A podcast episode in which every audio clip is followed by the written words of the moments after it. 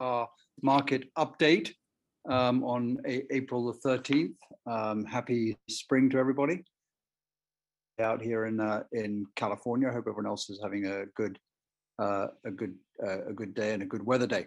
So we started this topic with the sort of after the stimulus bills, what's next? And you know, to give you the quick answer, it really follows here. Things are in pretty good shape with the economy, given what we've all gone through over the last 15 months.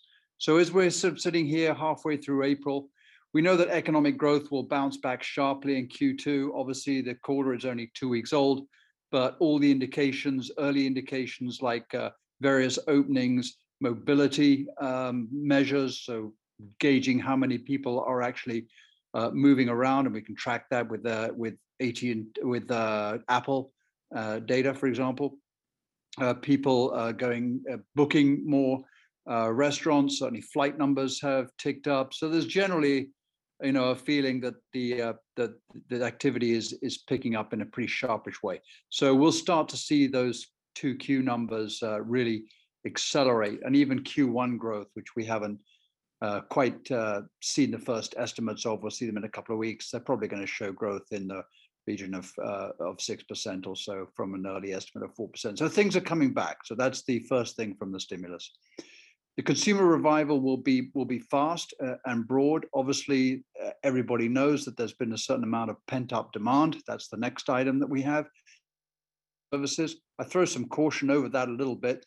You know, people can't make up for you know, missed restaurants and eating out. You can't sort of go 7 days in a week to make up for a month of not having restaurant services or longer. You can't have, you know, twice as many haircuts and so on, but there is obviously going to be a lot of pent-up demand for travel services, hotels, airlines and so on, and they've already shown up in many of their stock prices, and I think that will be the big move in Q2.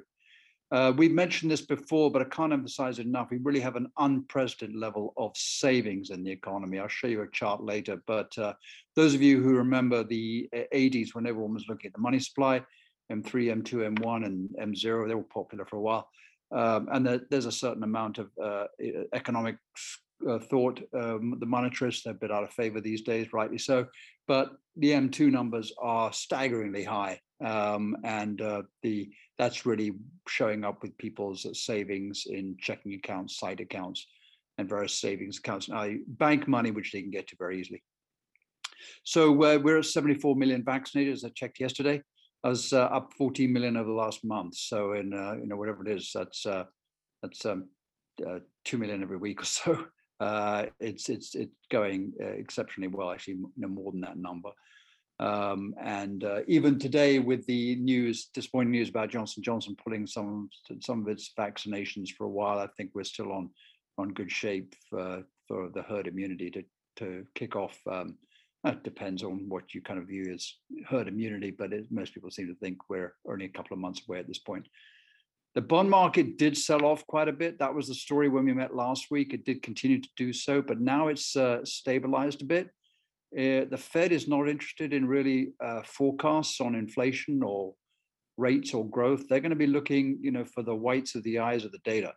And so far, the data is really not there. Even with today's CPI numbers, which I'll touch on in a minute, there's probably not enough there for the Fed to get too excited about changing policy. So the Fed will wait until they start to see activity really coming back on a consistent and stable basis before they do anything.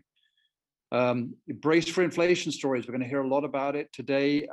As expected, dead on time, the CPI year on year is up 2.5%. We all knew that was coming. It was the most obvious piece of data, non-surprise surprise. But nevertheless, I've already picked up a couple of headlines from Bloomberg saying, you know, consumer prices advanced most in 9 years. It's going to go, well, yes, but, you know, that's really got some extraordinary base effects. And what I mean by base effects, well, if you just cast your mind back to 12 months ago, if you were a retailer with a lot of inventory and you just got shut down, you'd want to get rid of as much of inventory as you could. So you'd just drop your prices. Same with the restaurants, food, anything that was going to face, had a finite shelf life, you're going to push the prices right down. That's that's really what we're dealing with. That people, there was a kind of a deflation problem. I wrote about this in the blog, deflation problem throughout the second quarter of 2020. And we're not in inflation era, we're just kind of going back from having less of a deflation problem, and hopefully no deflation problem at all. But really it's this base effect, which, you know, which is pretty important. But you'll hear a lot of chatter about this. I wouldn't be surprised if it hits the news and everything else and everyone starts getting excited about it. But I just say, stay calm. There's really no evidence that the inflation is going to kick up to a permanently higher level, at least not anytime soon. Stocks been taking a breather. Well, I wrote this yesterday afternoon. Of course, we're at a record high today. So, you know, stocks have been sort of crawling up. Obviously, had a phenomenal the 12-month numbers are out of sight right now. I mean, just to give you a quick idea, the S&P, again, that's a base effect because we had that very worrying correction in March last year, bottomed out March 23rd. But if you take the 12-month number on the S&P, they're up 85%. Sorry, on small companies up 85%. S&P's up 50%. Mid caps up 66%. You know, even value, which has been a long time slow mover, is up 44%. Not as much as growth. That's up 66%. But you can see that everything's moving, and that's what I mean by the broadening out. We've got no negative sectors anymore. You know, the tech is still the leading sector on a yearly basis. Utilities lagging at about 11%, but they're a bond proxy in the most part. So that's a pretty good number for utility business. And so everything's, you know, really has broadened out, and that's a good thing. We didn't want it too constrained.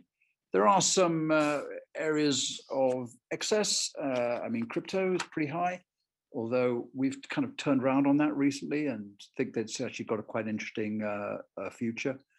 Yeah, other things like the non-fungible tokens, SPACs business is just basically a reverse IPO that gets avoids having to go through all the listing requirements, and it means that companies that normally under an IPO, you can't give forward guidance statements. You've got to talk about what you've done over the last 12 months and 15 months. You can't give forward guidance to an IPO, but you can if you're in a SPAC. So, you know, weirdly. So there's just a kind of almost a regulatory arbitrage which is going on right now. But a SPAC is, just think of SPAC as just a quick way to get an IPO. Special purpose acquisition company is what it stands for. But there's a lot of them going on.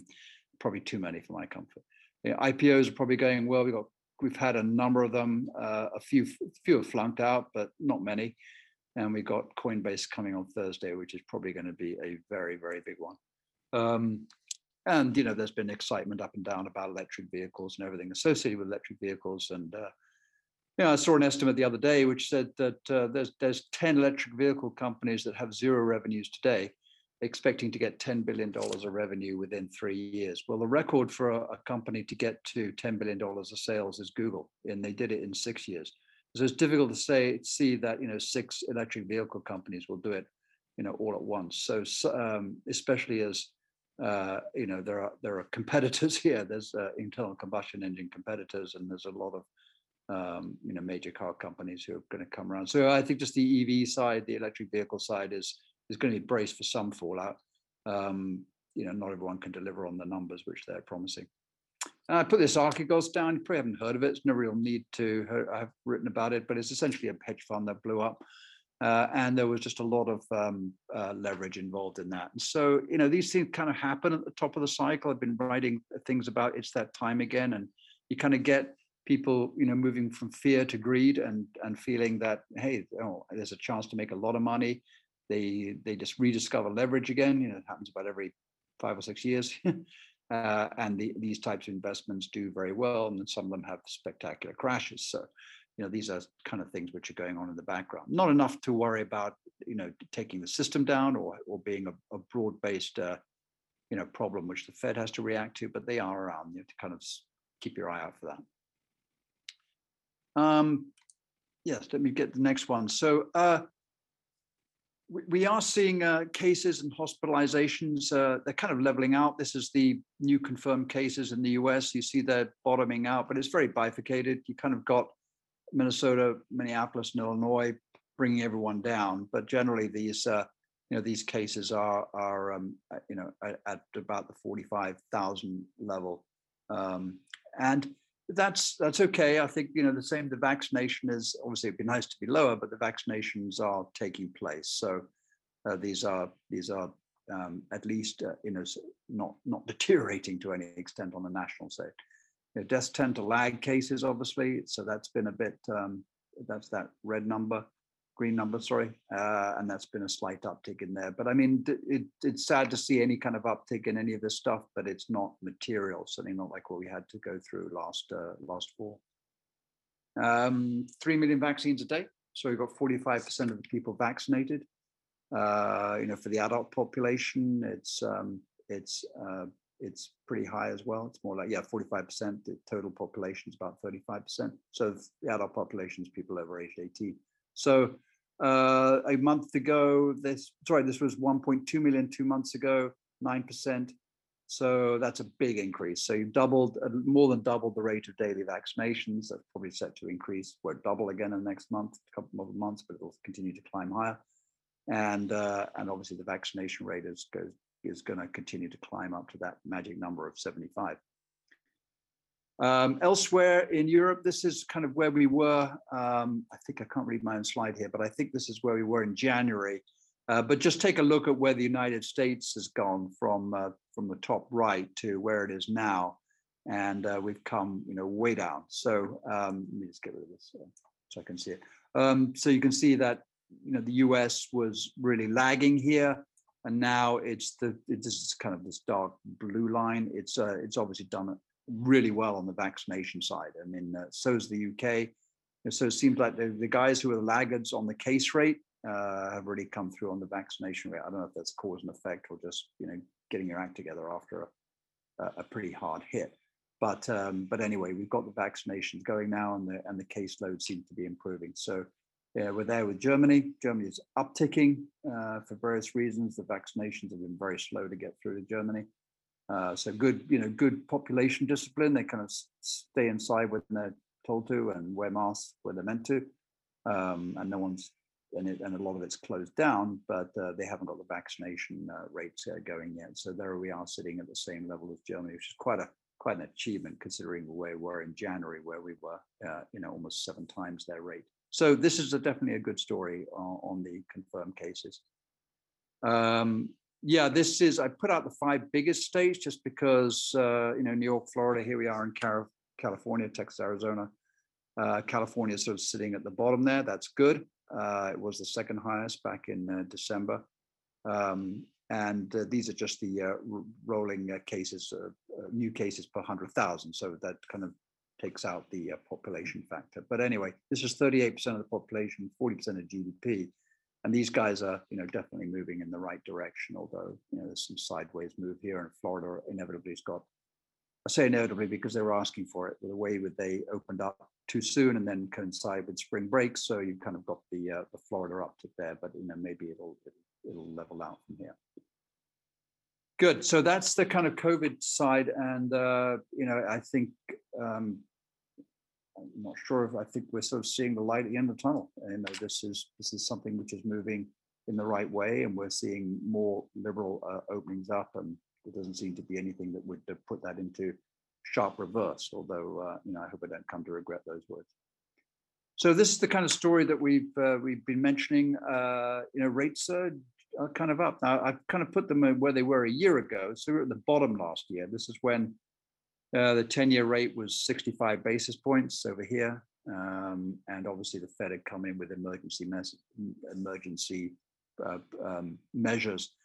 About a month ago when we met, the 10-year was 1.5, something like that. It's kind of got as high as 1.8. It's sort of settled back down to about 1.62. So, things are moving up. We'll notice there's nothing moving on anything below 5 years, and that's mainly because what people are worried about is sort of inflation in the intermediate term, not the short term, but sort of in the 3 to 5 year range. And then after that, people are less worried because they think that the deflationary forces will start to come back in. But this is where, and also because the Fed has got everything tightly anchored at the short end. So, you can see out to the 3 years, absolutely no change in rates, and you can still borrow 2 year money at 11 basis points. But the 10-year has come up a little bit. Nothing to be alarmed about. I think it's more growth expectations than inflation expectations. Although there's a very vigorous debate about whether it's either or both. I mean, I certainly admit it's some of both, but I think it's more of more on the growth side. I think the inflation story is a little bit hyped up right now. Yeah, that's. I'll skip over that one. This is a kind of a revisit, even though we had inflation numbers today, which were quite a bit higher. So they were 2.6%. You can see way down, 6, 9 months ago, we were reporting year on year inflation of 1.5%. So it has come up to 2.6%. I mean, I'll explain this in a minute, but I'll wait a bit before I explain what's going on. But this is important because this is essentially what the Fed said last August, and they pretty much repeated this story ever since. Even though the Fed speakers are speaking on a very regular basis, there's 2 more tomorrow. I think there's a couple of them yesterday. They're essentially saying this sort of thing that unemployment has to fall to 4.1. That's roughly what they said. It's 6% now, and inflation has to get to 2%. Well, they're kind of there, but the two have got to meet. And as you can see, it's only 4 times where they've really met in the last 70 years. So, I think for now, the Fed is pretty much saying, wait for the data.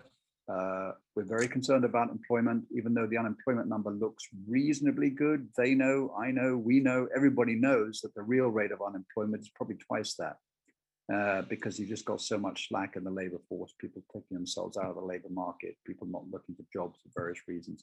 All that, I think, will start to reverse itself if people feel confident they can kind of show up and go to work. So the unemployment number's understated, and the Fed has said that time and time again. So you've got to wait for these 2 numbers to meet before we really expect action. This is what I was talking about, the inflation number today.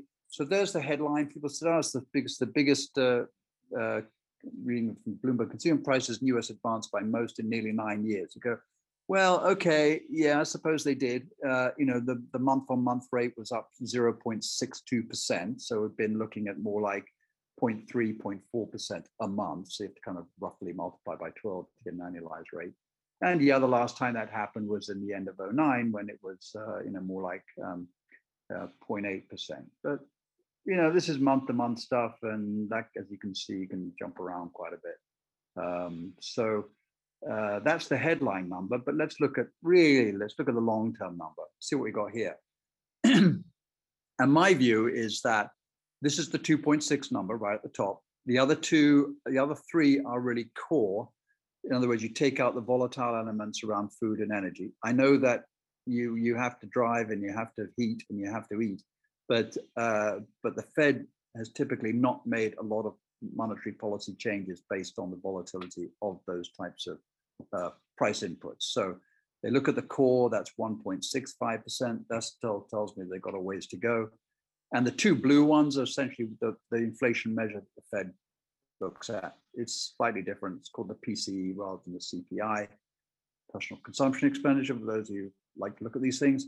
And it's a slightly broader base of inflation. It doesn't have as much housing and everything like that. But anyway, my point is, look, you can see here a very, very big deflationary force. But, we kicked, not to give too much of a history lesson, but we kicked out inflation hard, and it was very tough in the early 80s. And then since then, it's been kind of drifting down. It's been sideways for much of the last 20 years. So I can certainly see a period where this 2.6%, trends up just like it did here in 06, 08. We're looking at 3.5% inflation for a while. But, to see it level out there and stay up there seems to me a big stretch. But that's what people are concerned about. We know it's going to tick up there over the next few months, but staying there consistently for a long time just seems to defy what we've been seeing for the last 4 years.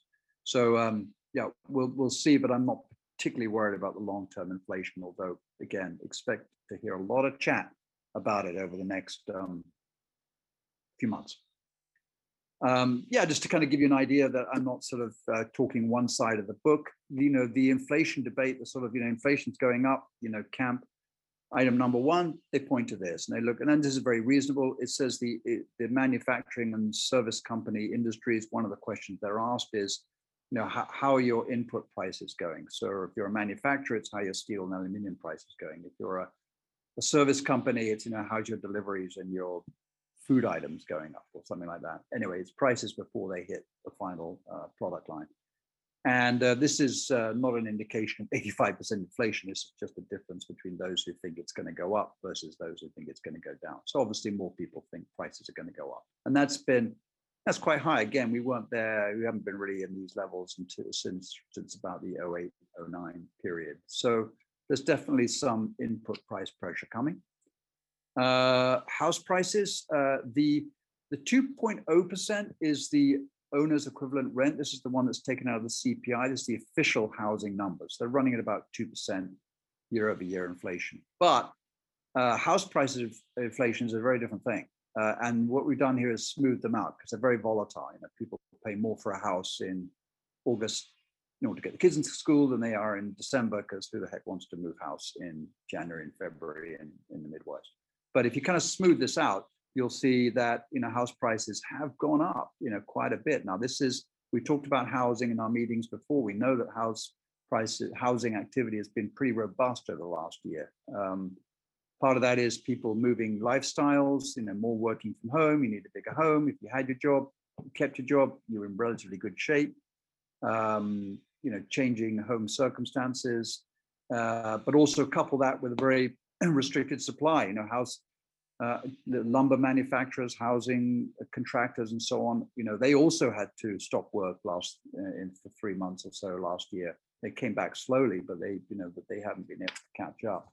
So there's a supply problem, and anyone living in the Bay Area knows that, you know, the demand consistently outstrips supply because of the rather arcane building regulations we have. But I think this is something where this is a concern. I think, you know, that this 2.0% is going to tick up. It's bound to. It has to, just because if you're a landlord, you know, you're going to track your rents based on house prices, and this seems to be a pretty solid uptick here, which is going to continue for a while. This is a kind of also in the home builders side. So this is the, you know, home builders' expectations. They're looking to build more homes. That's good. But then look at the real cost of a mortgage, 1.35%. So that means, you know, inflation's running about 2%, let's say, for the average person. We just said 2.6, but let's just sort of split the difference between that and the core inflation.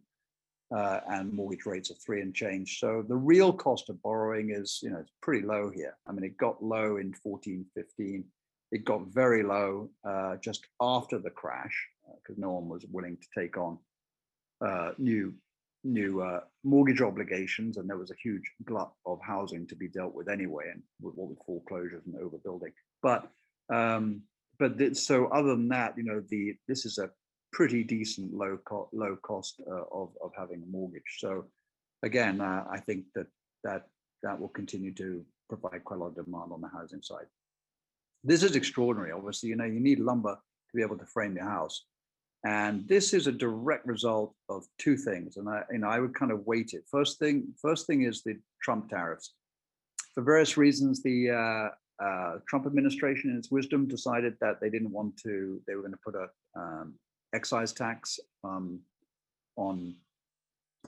lumber coming from Canada. So that was, you know, Canadians make cheaper lumber than they do in America. So that pushed up prices and increased transportation costs and so on. That was the first kick.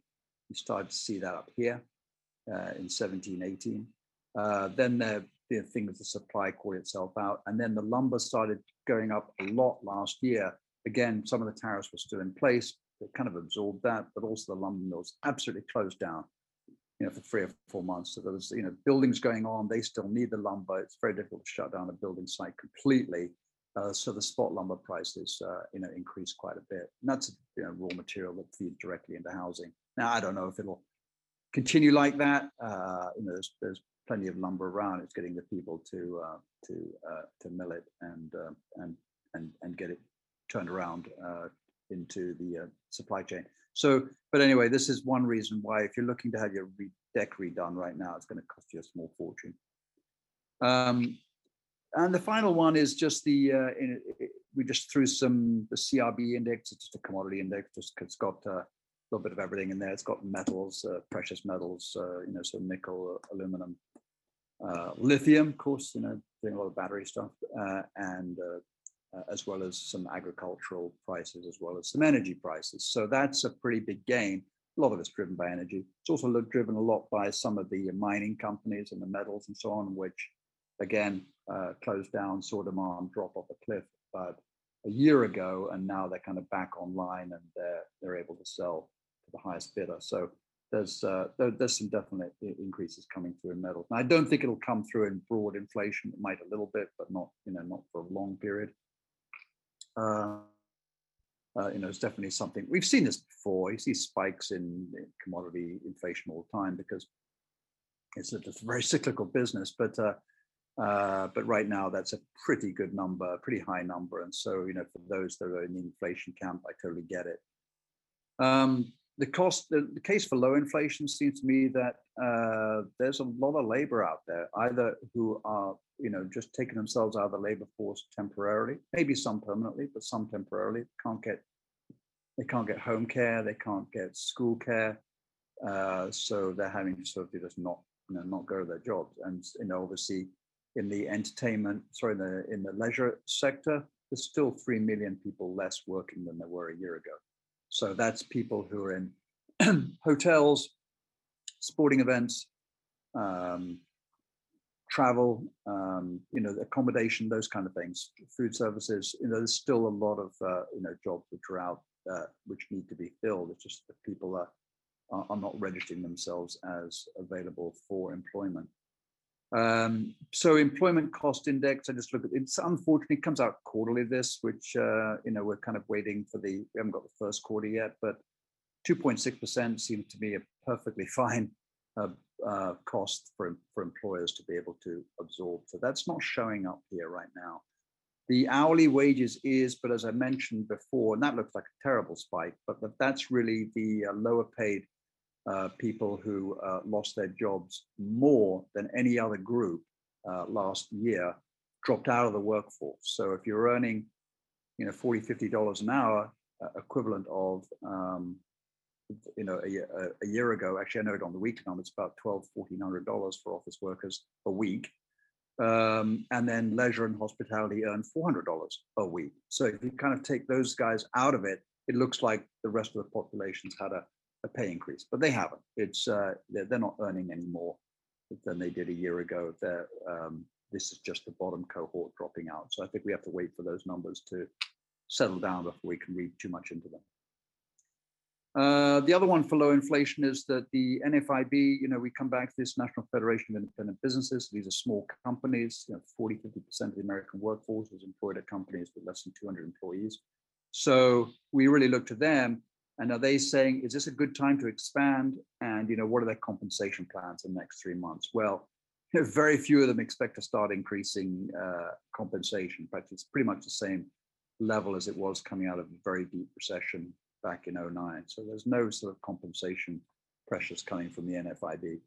And in terms of saying they're a good time to expand, well, it's better than it was a year ago, where only about, five, this is the diffusion index again, so only about 5% more people said it's a good time to expand. But when the heyday of NFIB gets very excited about tax increases and deregulation, and can understand why they bear a lot of taxes. They can't hide their taxes overseas like large companies, and they have to put up with a lot of local regulation. So they were very bullish in the early Trump years, and obviously that just melted away in the 2020 COVID. So it's back where it'll back a little bit, but it's certainly not at any kind of record levels.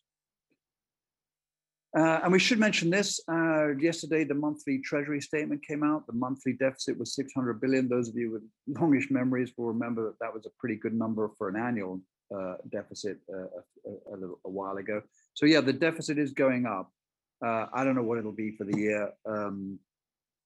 It could be 2 or 3 trillion, 15% of GDP, which is, GDP is 21 trillion, so 10% too. So it could be higher than that.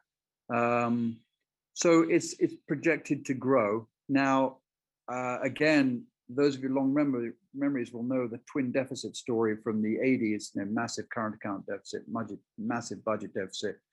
We're on a train to hell. and the debt clock is ticking and it's incredibly dangerous. Well, it isn't. The federal deficit is being, I think, used in a good way. It is using it in a kind of a classic Keynesian sense of, for putting in demand to the economy where there is no demand. And interest rates are at a record low. Therefore, interest payments as a percentage of the budget are an incredibly low rate. So, so it's never been cheaper to take on debt. And if you're sort of looking from a business point of view, you can borrow 10-year money at 1.6%. and you can get a modicum of return on that capital, you're really talking about negative rates of return. So if you build a bridge, go back to the infrastructure product, and if you can't get more than 1.6% internal rate of return on a bridge, then you probably built it in the wrong place. So I think that this is not something that we have to worry about, right? It doesn't really put any upward pressure on rates recently. Yeah, jobs. So jobs are beginning to move. We had some scares here where, after this, these two numbers add up to 22 million. This is a very weird logarithmic graph, just because, we were used to 200,000 or 300,000 new jobs a year for the last 20, 30 years. And occasionally, you've got a 600,000 loss in the 2008 recession for 1 month. So we had 22 million last year. So that's why the scale looks so weird. But look at the top further on the right. So we were about 380,000 in February, and then we popped up to 916,000 in March, and that's good. Now that rate will be back to pre-COVID employment levels in about a year, because we still got about 8 million jobs to fill. But at least it's in the right direction. And then this black number is what I was discussing earlier, is the real employment rate. But anyway, real unemployment rate, nearly 11%, nearly twice what the official one is, the 6% here. So that seems to be going in the right direction. They can put that in the column of good things. If we get another good print, 800,000, anything over 700,000 would be great for April. Then we'll know we should be in good shape the next few months. So that's a good sign. Q4, it's a history books now, but it went up to 4.3% and it got revised up a lot. So during the quarter and then after the quarter, so that's a good sign. Current estimates for the current quarter for the first quarter of this year, about 6%, for the year as a whole, about 6% as well. So that would bring us a long way back. Not quite back at the level again pre-COVID. We're still below trend by quite a bit, but if we can clock in a GDP growth at 6%, that would be one of the best in the world.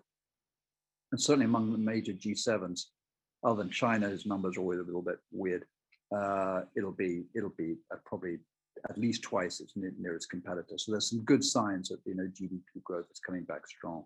And that's a real testament to how the reaction to the stimulus and the kind of flexibility of the U.S. economy. Europe would be lucky to do two this year. Consumers, gosh, they are saving like crazy. So this yellow line is the savings rate, and you've heard for years that Americans are bad savers. When they redid the numbers at the end of last year, they found it wasn't quite as bad as they thought. The savings rate, if you and I are having this conversation in the early zeros or the 90s, they're talking about in savings rates about 2%. They redid the numbers a few years ago, and they found out probably more like 4 or 5%.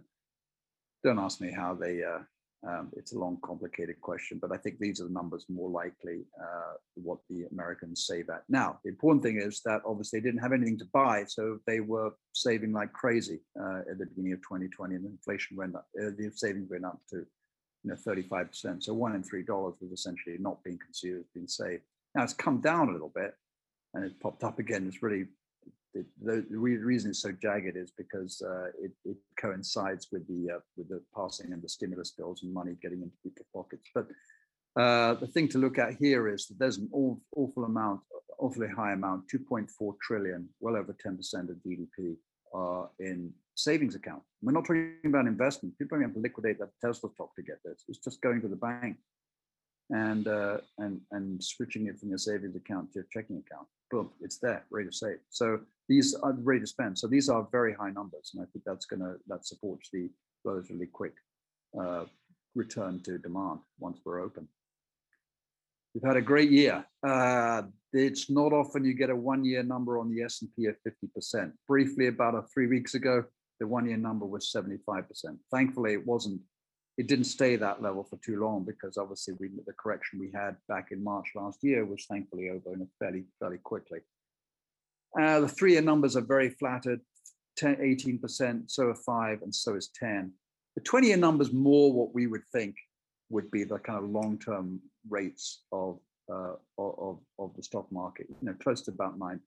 Could get higher. It has been consistently, higher than that, but I think for planning purposes and everything, we aim a little bit lower. And when I see the 20-year number at 8.8%, that seems to be like a relatively good number to bank on for the long term. We'll obviously get a lot more spikes. So this is thankfully a return, because we had a lot of negative stuff a few years ago.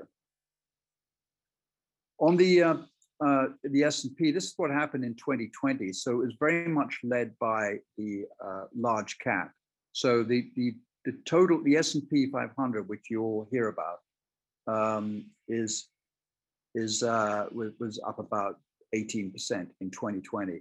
And then the equally weighted S&P. So in the first index, Microsoft, Amazon, Google, Tesla only came in at the back end of it. Who am I missing? Facebook, Apple. They were like 25, 30% of the index. In this equally weighted index, there only one, because every company is weighted at 0.2%. So what you're looking for is, has the average stock participated in the rally? And it hadn't. If you can look at the bottom here, it's sunk lower, and it took a heck of a long time to get close. It hasn't even still got close, at the end of 20 to the cap weighted one. So this market wasn't very broad. We talked a lot about this last year, that it was being led by a number of star players, COVID beneficiaries, and so on. So that's the actual kind of numbers. But things started to broaden out over the last.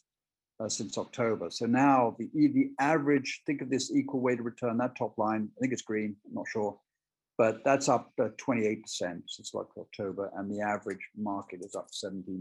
That just tells you the average stock was up 28%, whereas the other one tells you that the whole index was up 17%, and only a few companies were probably up that high. So when you see a market broadening up, that is unequivocally a good sign. When you see the markets are led by, one sector, tech getting up to 30% of the index, five guys, well, not all tech companies, but those five guys, at 30% of the index, then you got some legitimate cause to worry. But it's broadened out now, and that's been a very nice thing to see.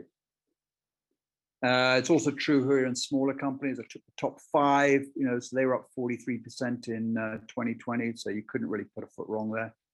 I think this was up to September actually, and then the mega cap, the top 100, were up 8%. But the important thing here was the lagging guys, the small cap.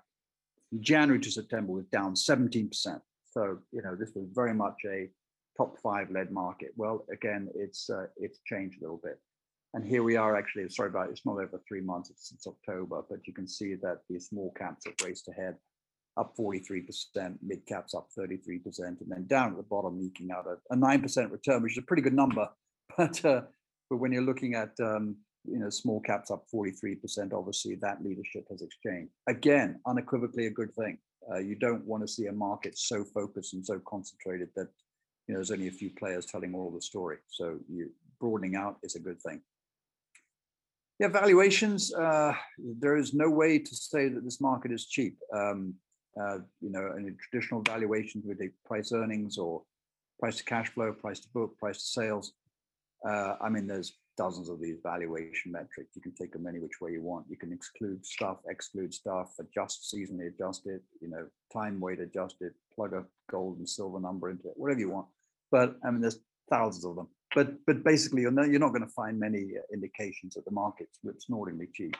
The only one I kind of would put some emphasis on is that the earnings yield, which is the reciprocal of the P. So it really tells you what's the S&P earning as if it was like a bond. And surely the answer is about 4.4%, which is not as high as it was a year ago. But in real adjusted terms, it's not too bad. So This, the lower the number, the more expensive it is. So market was ridiculously cheap a year ago, ridiculously cheap at the end of 2012. In fact, I think we said so at the time, but it has been more expensive over here. But this is definitely, you know, a challenge. But hey, we're not down here in 2000, 1999 levels. So, you know, it's okay. Not great. It's not okay. It's okay.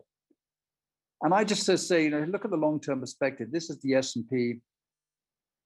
And there are periods where the thing goes sideways. I mean, you know, between 97, I mean, we all had a good time in late 90s, but essentially this market was flat for, you know, 13 years. If you bought in 98, it took you till 2013 to make your money back.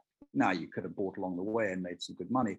But essentially, if you just bought an S&P 500 index fund, excluding dividends, which worth about 2% a year, so not trivial, essentially the price, the NAV of the S&P 500 SPY index didn't change. So these are, it's only now we've kind of seen, you know, a healthy breakout. This happened in the 70s for sure. So, I mean, I take some comfort in this because, again, it comes back to this 20-year number at, you know, 8-9%. That's not, you know, too devastatingly high that you're worried that the market's got to fall out of bed, doesn't it? You know, we had a long period here where essentially we didn't make a lot of money in the index, other than if you were dollar cost averaging. So anyway, that I think, you know, gives me some pause for thought, and good thought, that, you know, the market taking a breather. Obviously another record high today. I don't think we're looking at a big correction, let alone a crash. I mean, there's nothing to stop the market going down 5-10% because inflation number comes out bad, you know, Powell gets hit by a bus, God forbid, or something like that. Or one of the tech companies gets regulated or comes up with some scandal. All these types of things are, you know, natural risks that the market might have. And we're never immune to those types of things. But in terms of the stock market being relatively well underpinned, especially given the revival in the economy and, you know, coming back to very robust growth, both in broad numbers and population, I think we're in good shape. So we're on track for herd immunity. Huge pent-up demand. I think we've covered that. It is going to be big. Just think of your own circumstances, about things that you're going to do, postpone doing. I mean, I'm hopefully getting on a plane in May. Nowhere glamorous, just not back to Texas. But I haven't been on planes since January of 2020. So I'm sure there's a lot of people, you know, like that. And that'll help the services side a lot. The next few months, you're going to see a lot of inflation talk, and that's just, again, the base effect. Plus, you know, think about a restaurant that's opening up at half capacity. It's probably going to have to raise its prices because it needs the same staff, whether it's, you know, serving 50 people or 100 people. And if they're restrained from having a full opening, either the regulations say they can't, or people just want to be further apart, then they to feel more comfortable to get them in. So plenty of businesses I could think of, you know, having increases in prices. Airlines for sure. They've still got, I don't know, thousands of planes white-tailed out in Arizona, which have just been taken out of commission and not being used. And so I'm sure they'll be on some popular routes. They're going to, you know, price, especially as energy prices are 20% higher now than they were a year ago. We might see some labor market, may see some wage pressures, but I think participation is going to increase. It takes a while to get people back into the labor market. They've got to feel settled, got to feel confident, got to feel there's, you know, something's available, and the pay has to offset the costs of providing any kind of home or childcare, which a lot of the population does.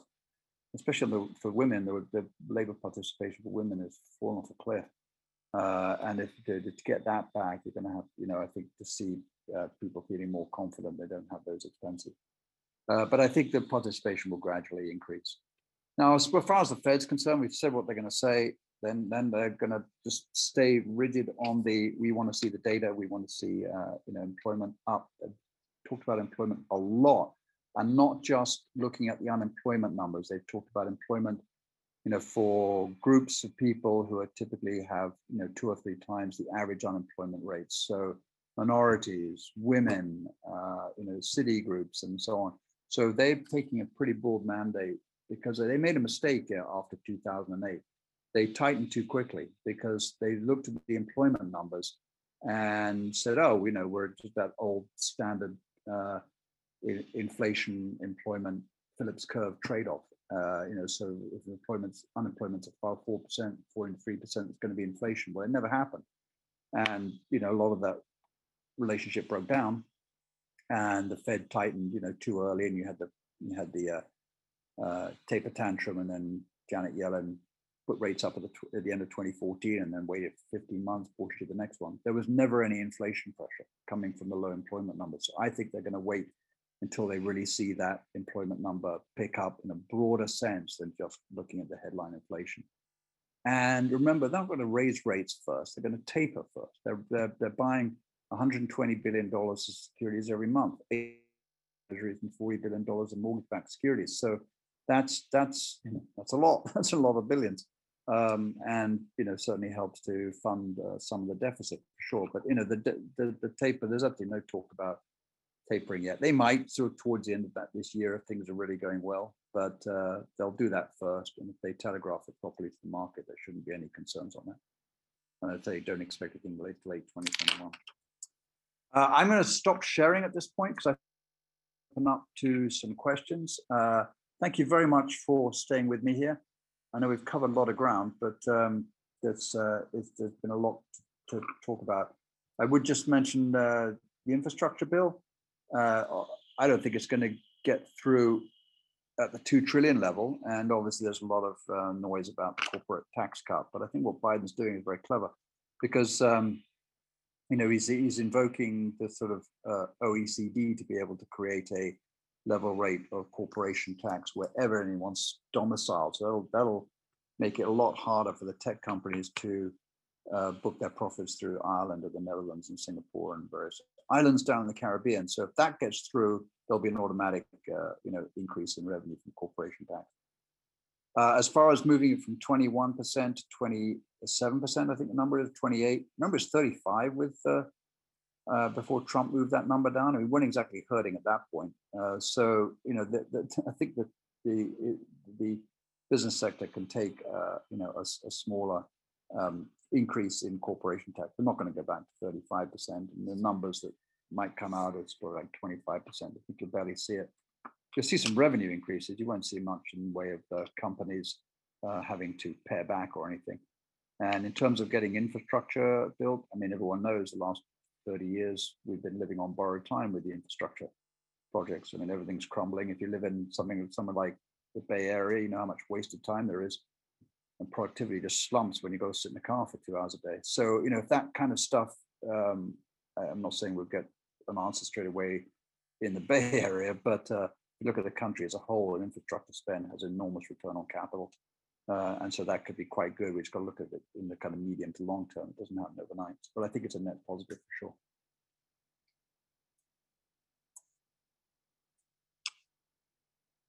Carolyn, I don't know if you're on the line. I've been joined here by Carolyn O'Neill, who's making sure everything's working behind the scenes. Yes. Sometimes we have some questions. Oh, hang on. I have 2 questions waiting for you, Christian. Yeah, there we go. Can you see them? Or would you like me? I can. Great. You seem less concerned about inflation and higher long rates than many. How do international yields factor into that? I'll take the first one first. I don't think I'm unusual here. I just think that, if I could, Bloomberg's pretty cool most of the time. This is a stupid headline, just to say, most advanced in 9 years. Like they could have written that a week ago. Everyone knew it was going to happen. So I don't think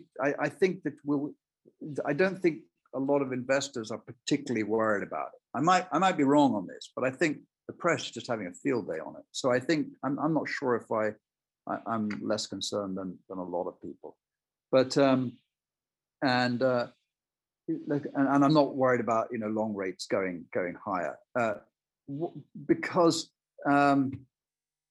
the Fed is sitting there saying they're going to keep low rates pretty well anchored. So there's a limit to how far the 10-year can spring up. If you've got 0% on the Fed funds, 11 basis points on the 3-month, and international yields factor in a lot. That's a really good question because German Bunds are negative to 11 basis points, something like that, for 10-year number, Japanese bonds. These are really the only guys that compete against the US for international flows. They're at about 70 basis points, so less than half what the US has. And as long as those rates are low, and they'll stay low, I mean, the ECB and the Bank of Japan are buying like crazy, and that's their policy, then I think it's very difficult for the US rates to explode much higher. It puts an awful lot of pressure on the dollar. So I'm maybe a little bit more sanguine about long-term inflation. So no problem, the next few months, we're going to get 2.5-3% prints and people are going to get freaked out. But I don't think we're going to see those numbers in there for the long term. Any projections on impact of chip shortages to the market? Yeah, that's a problem. And I think that it's a supply chain problem more than anything else. Hello? Hi, Christian. Welcome back. Yeah, sorry about that. Sometimes it happens. Everybody's pretty much hung on here. So okay, I really apologize. My phone went, my laptop went from 20% battery to zero in 2 seconds. So I thought, I can't see the screen right now, so I can't read the questions. But could you read that second question if you still have it? Yes. He asked, any projections on the impact of chip shortages to markets? And that's what you were answering. Oh, yeah. So that's a big deal, yes. There's definitely supply problems. I think Taiwan Semiconductors, the big supplier in this, and I think there's been huge demand from Bitcoin miners. So Bitcoin, as you know, is a tremendously energy intensive activity, and there's been a lot of farms and servers which have been pressing on the demand for semiconductors. But of course, the other one is electric vehicles. I mean, everyone's jumping into electric vehicles, not just the Teslas and the Neos, but also the mainline car companies. So I think that's got to work its way out, and I think that will be that's a classic supply chain problem. It's going to take some time to resolve. I mean, the U.S. has talked about bringing some fabrication back to the U.S. Intel's talked about that. I think they probably will, given that the last year has just shown how fragile some parts of the global supply chain business there is. No one wants everything to come from TCMC, given all the problems over there. So I think we're going to see some continued problems on that side.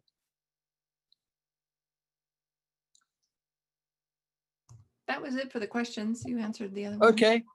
Well, thanks very much. Thanks for holding on. Sorry about losing you there, but I'll remember that I'm not to take my battery read too literally. And I'm going to hand it back to Carolyn for reading of the disclosure. And if you have any questions, feel free to email us. You can find us on our website, steithwaiteson@bnjadvisors.com. Thanks very much. Thanks, Christian. Here we go with the disclaimer. Okay. This presentation is for general informational purposes only.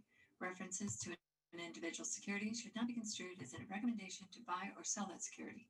The securities mentioned in this commentary are only several of the successful as well as unsuccessful investments by us and do not represent all of the securities we have purchased, sold, or recommended. Although we deem reliable the sources of statistical and other information referred to in this commentary, we cannot guarantee the accuracy or completeness of any statements or numerical data. Past performance is no indication of future results. Thank you.